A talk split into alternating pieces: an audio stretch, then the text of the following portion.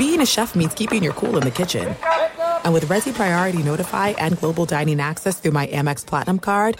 Right this way. It's nice to try someone else's food for a change. That's the powerful backing of American Express. Terms apply. Learn more at americanexpress.com/withAmex. MTV's official Challenge podcast is back for another season. And so are we. I'm Tori Deal. And I'm Anissa Ferreira. The wait is over, guys. All Stars 4 is finally here. And this season takes it to a whole new level.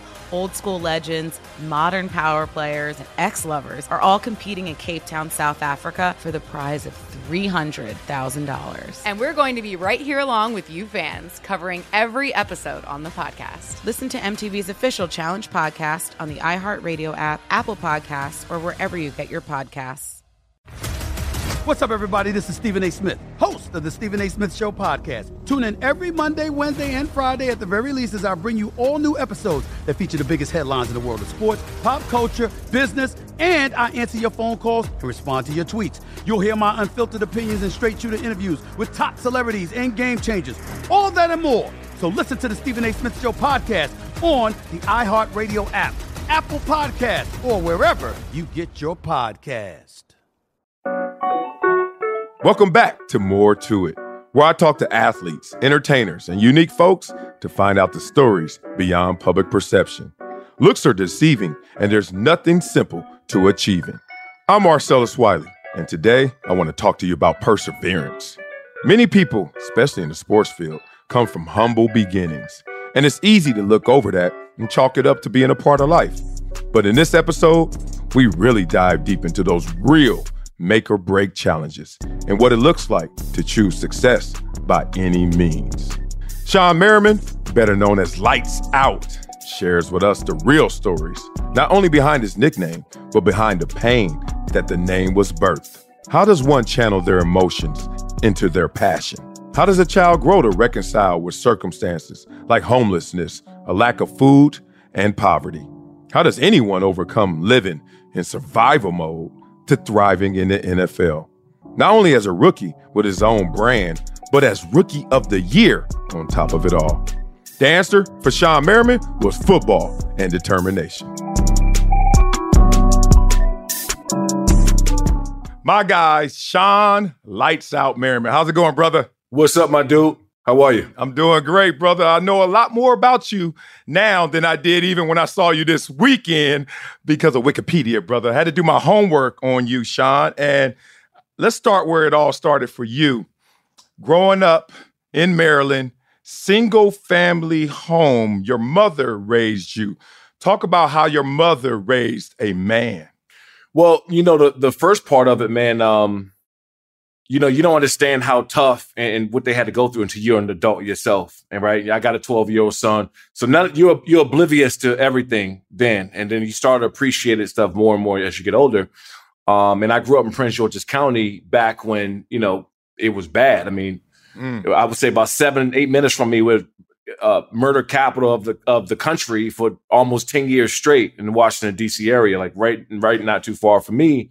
And so you look back on the things in which she sacrificed for us at that time, man, and you start to be more and more thankful. Not only did she sacrifice, man, but it made you feel good that you had somebody there because my dad wasn't around. My dad wasn't in the picture. So she, in a sense, was my mom and my dad. She took that place, and you don't understand how important that is until you get old enough to appreciate it. Yeah, what did you feel in those moments, the voids, the absence of your father being raised by your mother? You know what saved me, to be honest, is my coaches. You know, from my Boys and Girls Club coaches to my high school coaches, my coaches really kind of stepped in and filled that void that I didn't have. Nobody can fill the void of your actual dad. I don't care how great your coaches are or how big of an influence they are in your life. Nobody's actually going to be your father. And I can say that because I'm a dad now myself. So ain't no coach ever going to fill my place. But in the grand scheme of things, they took that man figure that I was looking for to have in my life by taking me in. I mean, at that age, nobody knew I was going pro. Nobody knew I was going to be, you know, lights out and have, you know, accolades and the success. And they did it because they saw something in me outside the football field. And I can't even be thankful for that enough because who knows where I could have ended up if something like that didn't happen. Yeah, man. I mean, you grew up in an environment like that, and also you lose that balancing act between having that nuclear family and your mother and father there, and your mother doing as much as she could at the time. But you're taking hits to your security, and you're also taking some hits to your stability. And then you guys, not once but twice, had fires happen to the point where you're homeless. Talk about, not only did you lose your father growing up in his absence, but you also lose your home. Yeah, that was one of the toughest times, man, I had. So when I was 11 years old, my babysitter had witnessed a murder in our neighborhood. And so the three brothers who, ended up, murdering this guy in our neighborhood wanted to come and do something to her. Just so happened it was our building where we lived at. So they threw one of those Molotov, I can't pronounce it, those cocktail bombs. Molotov cocktails, yeah. Yeah, they threw one of those through the window because they were, obviously trying to kill her. And so we were there, and we had to get out of the building. We got out, me and my sister, we were out the building, but it's a 4-year-old girl who burned right there in her sleep. And, I seen that at 11 years old.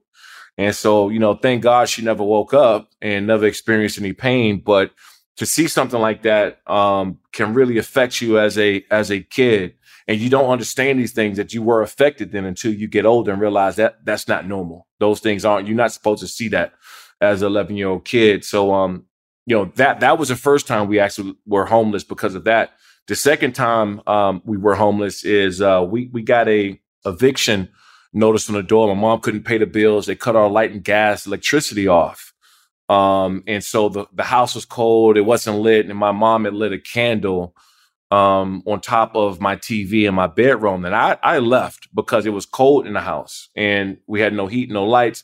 I went to stay down about a mile down the road at a friend's place because they had food, they had heat and all those things that we didn't have. And I got a call about 4:00 in the morning to my friend's mom saying that the house had burned down. And I ran home a mile and saw it, and half the house was practically burnt. And so at that point, we went and we sleep in the back of the cars, me and my sister, with my mom. We went to shelters and we had to do the whole thing, ask food for churches. We were dependent on so many other places. And then that's when my high school coaches took me in. And like I said, who knows where I could have ended up if that didn't happen? Because at that point, you become in survival mode. And where I'm from, when you get in survival mode, you start venturing off in things that you shouldn't be doing. Yeah, critical time, man. And so upsetting, all those circumstances that you had to deal with, especially at such a young age. And you're feeling all these emotions, I'm sure, all over the spectrum in terms of feeling the love from your mother and her doing as much as she could. But at the same time, being real, you guys are just having a case of the bad luck after bad luck. So then these coaches take you in. You're in survival mode, but how do you go from survival mode to actually thriving and directing that energy positively? Well, it was times that I was at practice, practice 2 hours long or whatever, and it was my getaway from everything that was going on. But you knew as soon as you walked off that field, you might walk home into eviction notice. You might walk home to no food there. You might walk home to your lights being off. And so reality set back in when you walked off the field. Now, when I moved in with my coaches, that was the first time that I actually experienced a very normal childhood, right? I remember the first time he had cereal, right? And I went through 2 boxes of cereal in 2 days. I ate all his cereal up because that was like my first time. Like, hold on, I can eat cereal, not get my ass whooped for it, or right, something. Because we had 1 box of cereal between me and my sister and my mom. That if you went through it within a week, that was it. And I ate 2 boxes of cereal in 2 days. But we still laugh about this whenever I talk to him. But that was my first time getting a chance to experience normalcy and what it is to come home and have food there, and have a normal lifestyle. And that really opened my mindset up to different experience. And I started to think different, that life should be this way. It shouldn't be that way. So much of this is mapping on to kind of the outsider's view of a football player, like the mental makeup, the circumstances that make a football player. From a single family home, impoverished, has to deal with all these emotions, and he takes it out on the football field. Was it that simple for you as well? For the most part, it was. And actually, in fact, the first time my sophomore year at Frederick Douglass High School and Upper Marlboro, Maryland, where I went to high school, I remember my sophomore year they put a camera in my face, or and a reporter there from ESPN, because I was getting some national notoriety. Hold on, ESPN in high school? You said? Yeah, it was like a blog or something from ESPN. My dog. And I think I was coming onto the picture. I just got a verbal offer from the University of Maryland. So I was getting some notoriety in the country. And they asked me, they said, "Hey, why do you play football?" And I looked at the guy, not having any media training, nothing. I said, "Hey, I could do anything I want to somebody and not go to jail." Right? So I was like, strike that from the record. I was like, I'm glad they picked that back up, because I would have looked like a psychopath back then. But yeah. I think what I was trying to say as a kid was I was going through a lot, and that was my outlet. That was how I got everything off my chest, because that's the 2 hours of my day that I didn't have to worry about everything else that was going on. And so I didn't realize that was me kind of venting out at that time, but looking back on it now, I was just speaking from what I was going through. Yeah, you can feel it. Like that rage is boiling up, but you just don't see the bubbles just yet. But you're having an outlet now to take this out, this frustration, this anger that you're dealing with. When did you realize on the field you were special? When did you start to get that notice and that notoriety? It happened at a very young age, man. Even before high school, I was known as that guy. I didn't have the size yet. I had the mentality. I wanted to hit everybody. I remember I came my freshman year in high school, and I was late, and I missed like a practice or two at training camp. And I got there, and all the coaches was pissed off at me. And like, basically, who do you think you are? You're showing up, you missed practice and all this stuff. Hey, kid, what position you want to play? I said, "Coach, I don't care. I just want to hit somebody." And they got quiet. Everybody looked at each other like, "Yep, get us some pads," right? And everything was forgiven. So I think I realized that in myself early, that I had this confidence of, and it wasn't a confidence I thought I was better than anybody. I just knew that I was going to work. I knew I was going to work, and my confidence bred from my work. And so I figured it out. And then once I started to get some size and speed behind me from and along with the mentality that I had, that's when the whole, big hits and the lights out stuff came, because I grew into my size. Yeah. Now, lights out didn't just come. Something happened. How'd you get the nickname Lights Out? My sophomore year in high school, I knocked out 4 kids in one game. 4 kids in one game, in one high school game. Yeah. Oh God. Yeah. Boy, you were mad. I remember. I was angry. I remember after the game, I had 25 students running up to me after the game and said, "Man, you knocked those kids' lights out." And I was like, "Yeah, call me Lights Out," not thinking that it was going to stick the way it did. And this is pre-social media, YouTube and all this other stuff. I remember getting to school Monday, and I got my book bag on, and got my books in my hand, and everybody kind of walking by me like, "Yo, what's up, Lights?" It caught on that quick that Monday in school. I then went to my mom that day, and when I got home from school, I'll never forget, she was in her room smoking a cigarette. Room was cloudy, couldn't see nothing in there. And I'm going in there doing this. I said, "Mom." I said, I want to get a lights out tattoo on my right forearm. And her exact words, like, "Boy, close that door and get the hell out of here," right?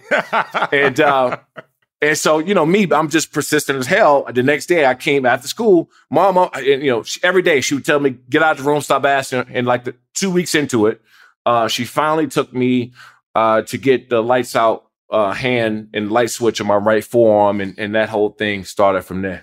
Man, that's amazing. I remember being a professional athlete and getting consumed with some younger level player, Shawne Merriman, who had a brand and was all baller. And being a former Charger like I was, and they drafted you 2005.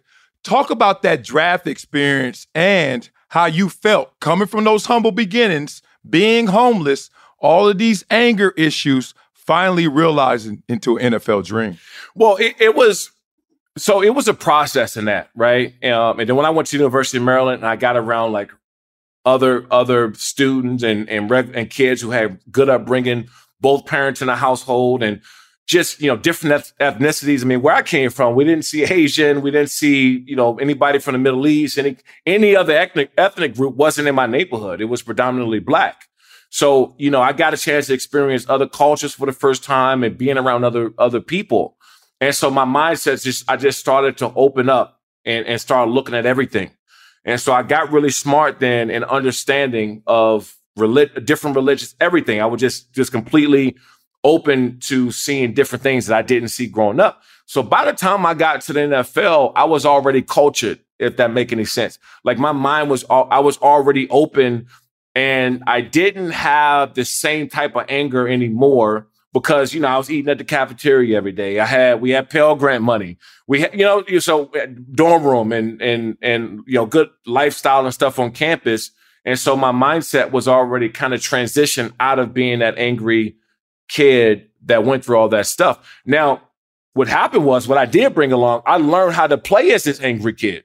So like, that's the only way I knew, right? Is to try to knock somebody out, push through everything. No complaining, going all out, right? 100% on nothing. So that mentality is how I grew up and how I learned how to play the game. So there was no turning from that no more. That was me from that point on, even though I didn't have that same anger and rage that I did as that young kid. And so that part of me kept, that part of me stayed.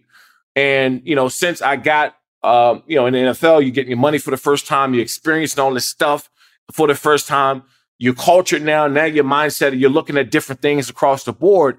And I was just a completely different, you know, person at that point.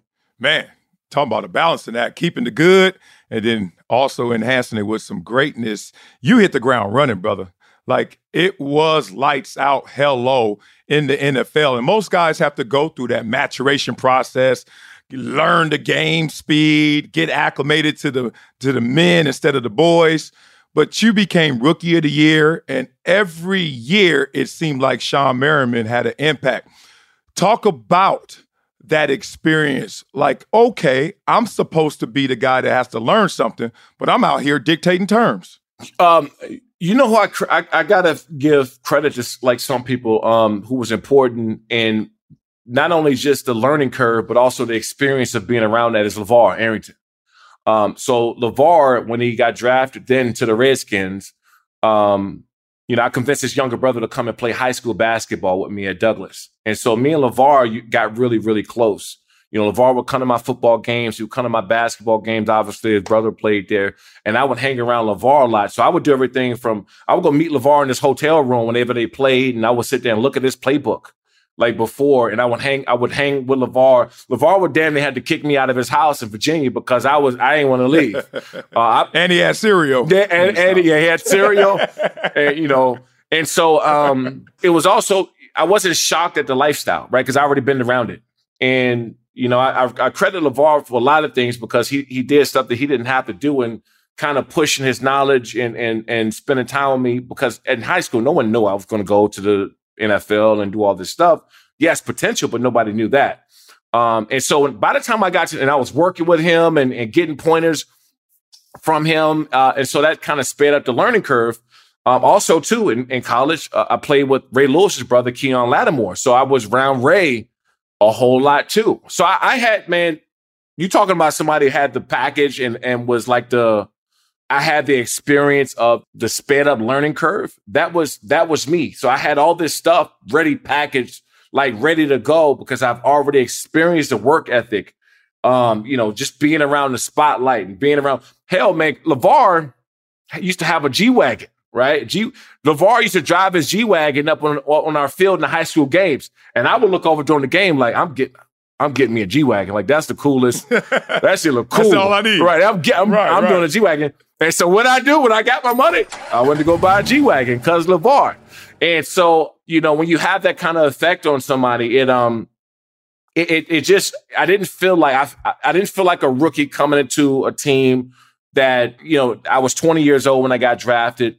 Now, what was a culture shock is going in with LaDainian and Phillip and Gates and Jamal Williams, Lorenzo Neal, Keenan McCardell. Like, you walk in there with Randall Godfrey, Donnie Edwards, and I'm like, oh, you know, you experienced that, but I never felt like I was the rookie that was inexperienced. Yeah, man. Being around all those linebacker greats obviously helped groom you. And you did have the package. And I'm an outsider at this time.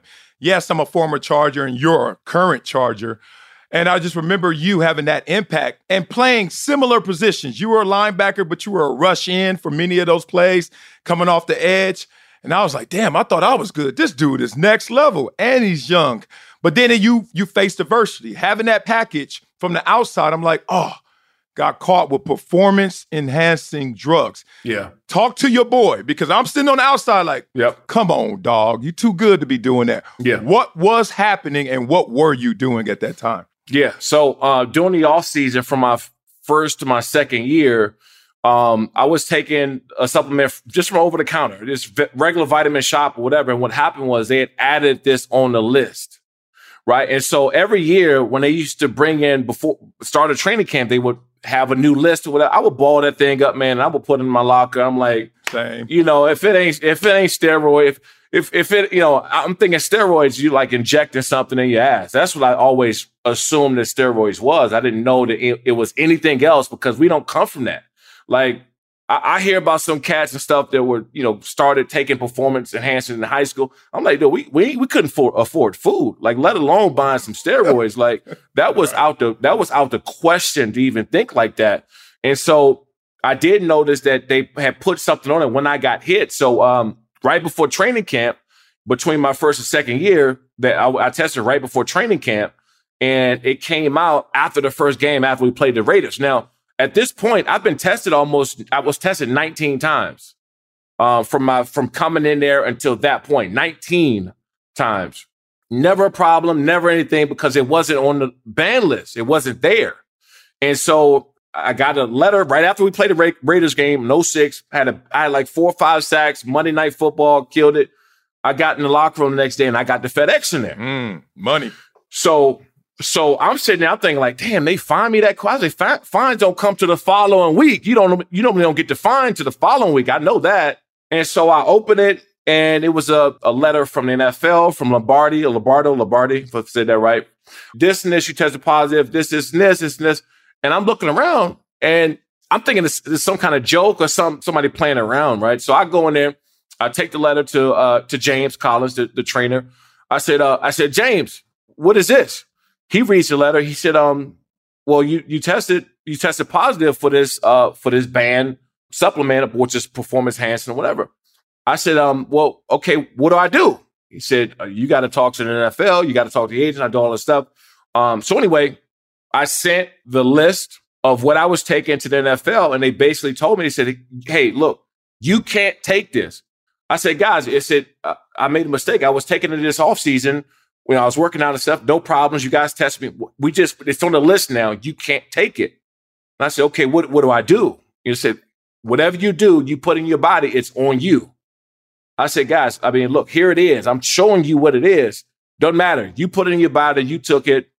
It's your fault. So I'm thinking like I was going to get a fine, right? You know, fine me for whatever and whatever. And, they said, no, it's a 4-game suspension. I said, guys, you got to be kidding me. Here it is. It's right here. I'm not hiding anything. This is what it is. And they told me that it doesn't matter. Now, throughout that process, man, I didn't really know. I wasn't counting that I was tested 19 times from that. And it was actually Roger Goodell who put that out there in the media because he thought it was wrong of how I was getting portrayed for that time. He did that. He said, Shawne, because he saw the media criticism. And mind you, this was a time where like Barry Bonds, the BALCO stuff. And I mean, this was like the heated moment of that performance enhancing era. And so I'm like, hold on, do not loop me in with no BALCO and all this. I wasn't seeing no doctors, no people, like none of that. This is what I was doing, but I got looped in, which is a really big deal. And so anyway, I talked to the NFL. I realized I was going to have to take the suspension at some point in time. I appealed it just so I can talk to the NFL about what they were going to do. And I knew that it was coming and there was nothing I can do about it, man. And that was a hard time for me because what happens is when you get hit for something like that, it kind of negates all your hard work and everything you put in it because people will quickly say, oh, that's why he was good because of this. Well, I was all ACC in college. I was the number one player coming out of D.C., Maryland, Virginia area. You don't just come out the womb and just go to the NFL and you become this guy. You just don't. Regardless of what people say, it just is don't. And truthfully, and I'm probably sure you know guys that was really doing it and go out there and get slammed around and was any good. They were bums, right? I mean, I've seen it. So it was a difficult time for me as far as, because you can't do anything. It is what it is. You put yourself in that position, and now you got to deal with it. And the only thing that I was trying to do after that was go out and get back on the field and take somebody's head off. I was like, that was the only way that I could come back from this thing, and I did. You know, that's why they ended up making that rule, because I ended up having 17 sacks that year in 12 games. And I was so pissed off during that time that all I wanted to do was get back on the field and prove that, hey guys, this wasn't it. Like, this is some BS. It was a mistake, and I'm not this person to make me that on the field. Yeah. But one good thing that I did get out of that during that time, it was around Hurricane Katrina, and so during my suspension, I went to go stay in New Orleans, and I was helping rebuild homes, and I was down, and I got a chance to see that. And I had to get myself away, because you can't go to the facility. Right. When you out that whole time, you can't go around the team. You can't do so. Now you just an outcast and looking at everything. You can't talk to nobody. Nobody want to talk to you. So that was really the only good thing that came out of that. Everything else, man, about that sucked. Man, I don't know how many interviews you've done over the years, probably a million, but you had to get that off your chest, it sounds like, Merriman, because you broke that down. And it's funny, because we're football players, and obviously our default is being tough. And I heard you in the middle of responding to the question say, it was a difficult time, but you kept going. But how difficult was it? Because remember, the perception of you instantly changed. Even with me, I was like, Merriman's a baller. God, he's better than me. He's a beast. Oh, he's on steroids? Oh, forget that. If I were on steroids, I would have been better than Merriman. How did you deal with that night and day perception change about who you were as a player? Yeah, you have to, in that sense, because mind you, I used to see some guys, I'm like, dude, that dude on something. I would say that myself until I got hit. I was like, man, you see somebody that look crazy, just look like a freakish athlete. The first thing I would say, I was like, man, that dude got to be on something. And not knowing, I get it. and that comes out. Everybody, that dude on something. And I'm like, God damn, that's it. But as tough as that was at that time, I always remember myself sleeping in the back of that car or being in that shelter, or that eviction notice on your door, or coming back and seeing your house burnt. Like, my perception of what a bad situation was totally different. As an athlete, that definitely put a stain and a black eye on my career and what I've done. But in the grand scheme of things, man, I was like, nothing's worse than to knowing not where you're going to live, or if you're going to eat today. Like, nothing's worse than that. I can pay my, miss my 4 games, pay this fine, do whatever I need to do, get back on the field and continue to do my thing. But nothing was worse than that.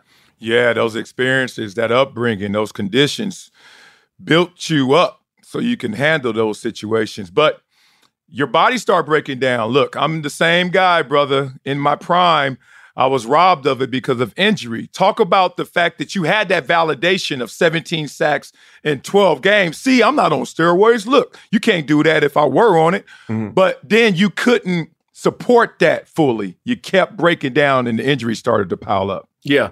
I mean, that following year, I was all pro too. I mean, I had double-digit sacks and things like that. But, we played at a Tennessee game, and, I was targeted, man, by Kevin Mawai and the other left tackle, Stewart.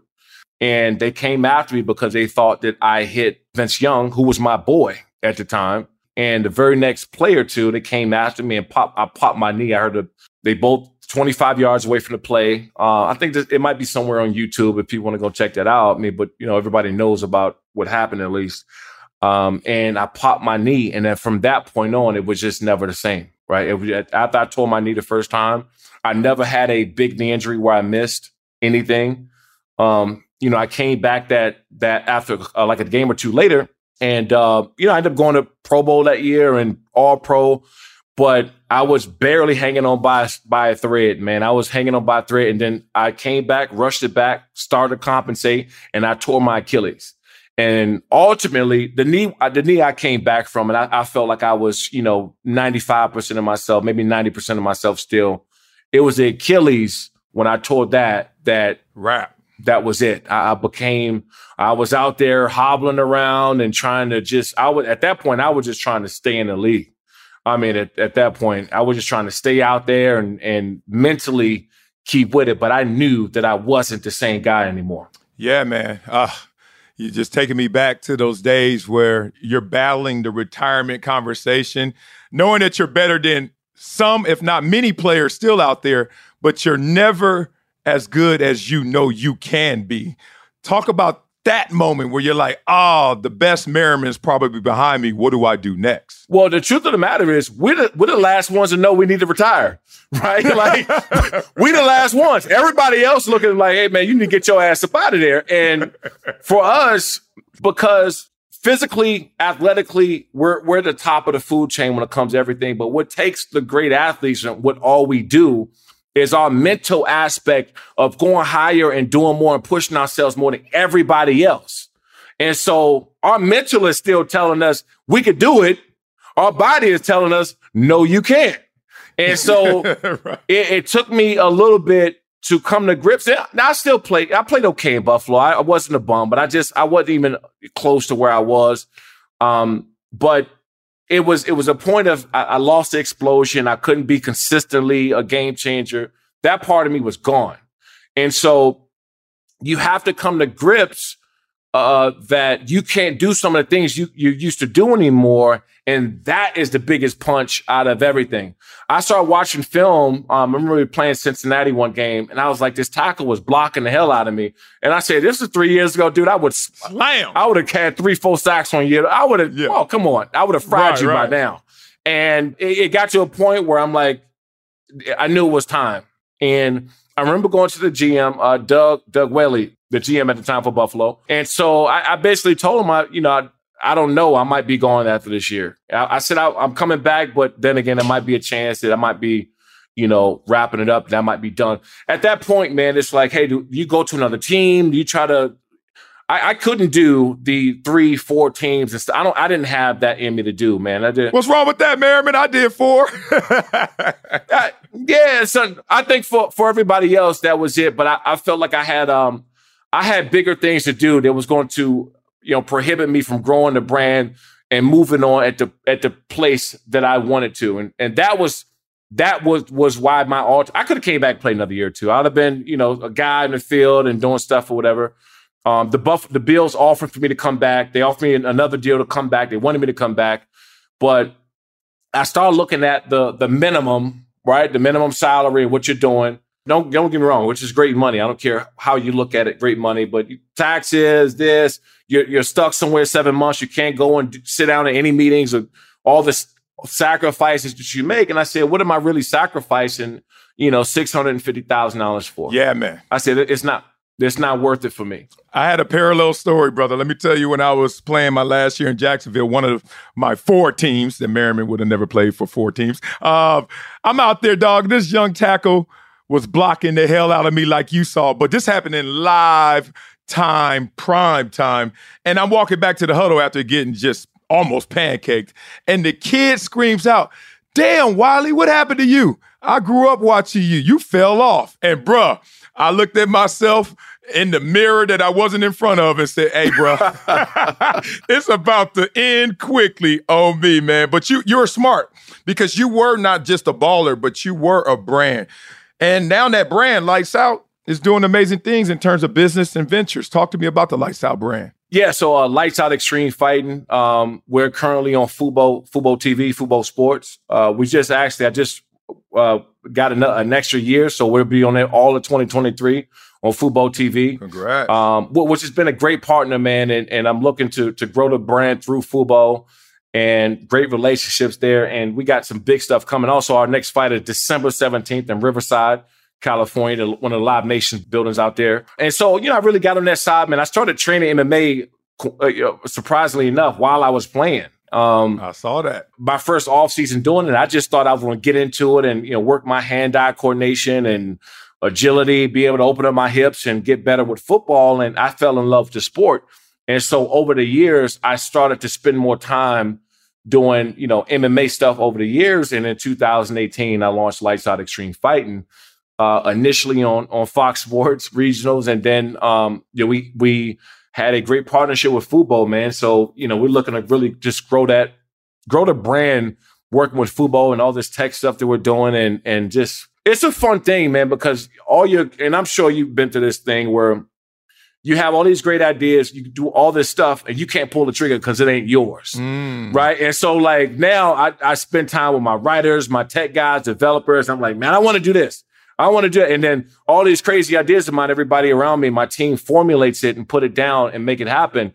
And so that's probably the funnest thing about this business. Man, what a duality. What a great existence, because it's funny, you created a brand and it was actually created off of you just balling. And becoming Lights Out is going to live a lot longer than obviously the plays you can make on the football field. Someone asked me this question about you before, and I was like, oh, that's an interesting question. How does Shawne Merriman perceive himself? As a better baller or a bigger brand? I say a bigger brand. And the reason why I say that, because in 2006, I bought the name and rights and trademarks for Lights Out from another company called PJ Salvage, a big company out of Irvine. So I bought that in 06 from them, and I started to create it. And so in a sense, it became this character on the field, the blue mohawk, and, you know, hitting everybody and sack dance and all this stuff. So I just knew it was going to be something way bigger than I ever could be on the field, right? We all know that time, and whether you play 8 years or 18 years, it's still such a short part of your life. Yes. And one of the hardest things to do out here is building a brand, because when you build a brand, brands stay around a lot longer than I'll probably be breathing air out here, especially when you build it right. And I look at everybody, including yourself, man. I applaud you for just your longevity and just being in media and doing all this stuff, because people understand it's really hard, really easy to do something great for a short period of time. But when you build something so sustainable and it takes you a decade plus to do, it'll be around for 3 decades, 4 decades. And that, to me, the ultimate goal and picture, and how you build something for the longevity. So as much as I love playing football, I think that football is a God-created sport because everybody can't do it.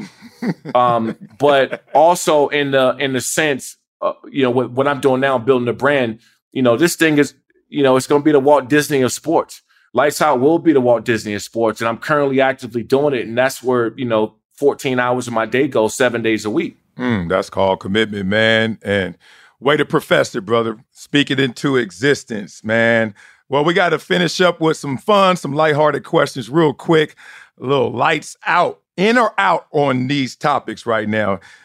In or out and why? Let's start off with the NFL rules on hitting. You're in or out on these? Surprisingly, I'm in, man. I'm in.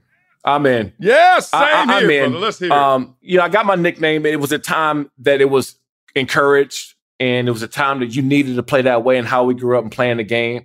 Now that we know the ramifications of playing that way, I'm glad that they're taking care of guys. Love that, love that. Talk to me about Conor McGregor. In or out, Mr. Martial Artist? In. I'm in.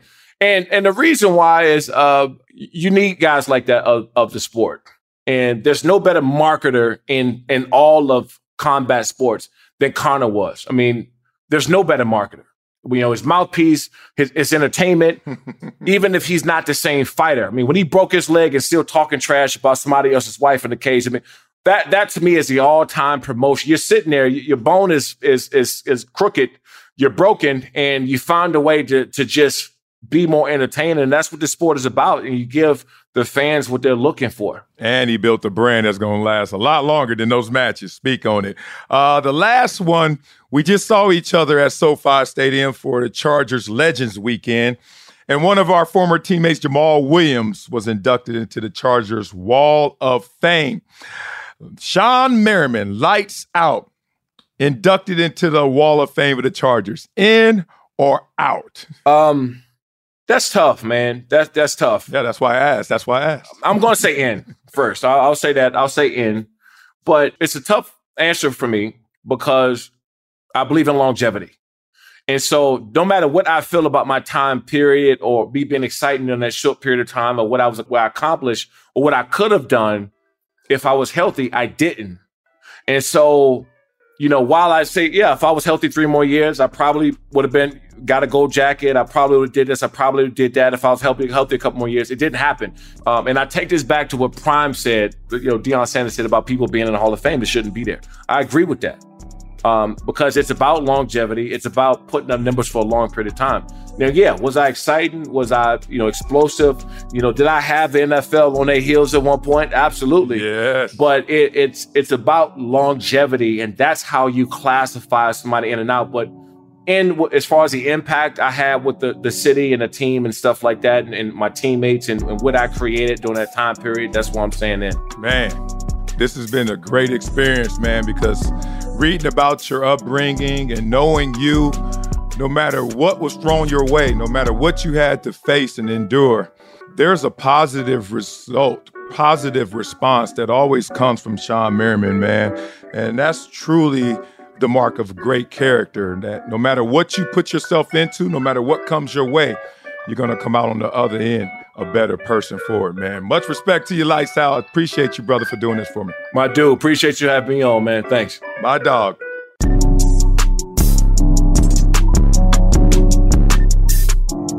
That's going to do it for More To It. Check the show notes for all the information on our guests and topics today. You want to keep the conversation going? Let's talk. You can find me on all socials at Marcellus Wiley. More To It is brought to you by Dan Patrick Productions, That Dude Entertainment, Workhouse Media, and Jam Street Media. The show is executive produced by Dan Patrick, Marcellus Wiley, Paul Anderson, Nick Piniella, and Maddie Stout. I'm Marcellus Wiley. Thanks for listening, and thanks for those reviews. They help. There's more coming from More To It. Talk to you next week.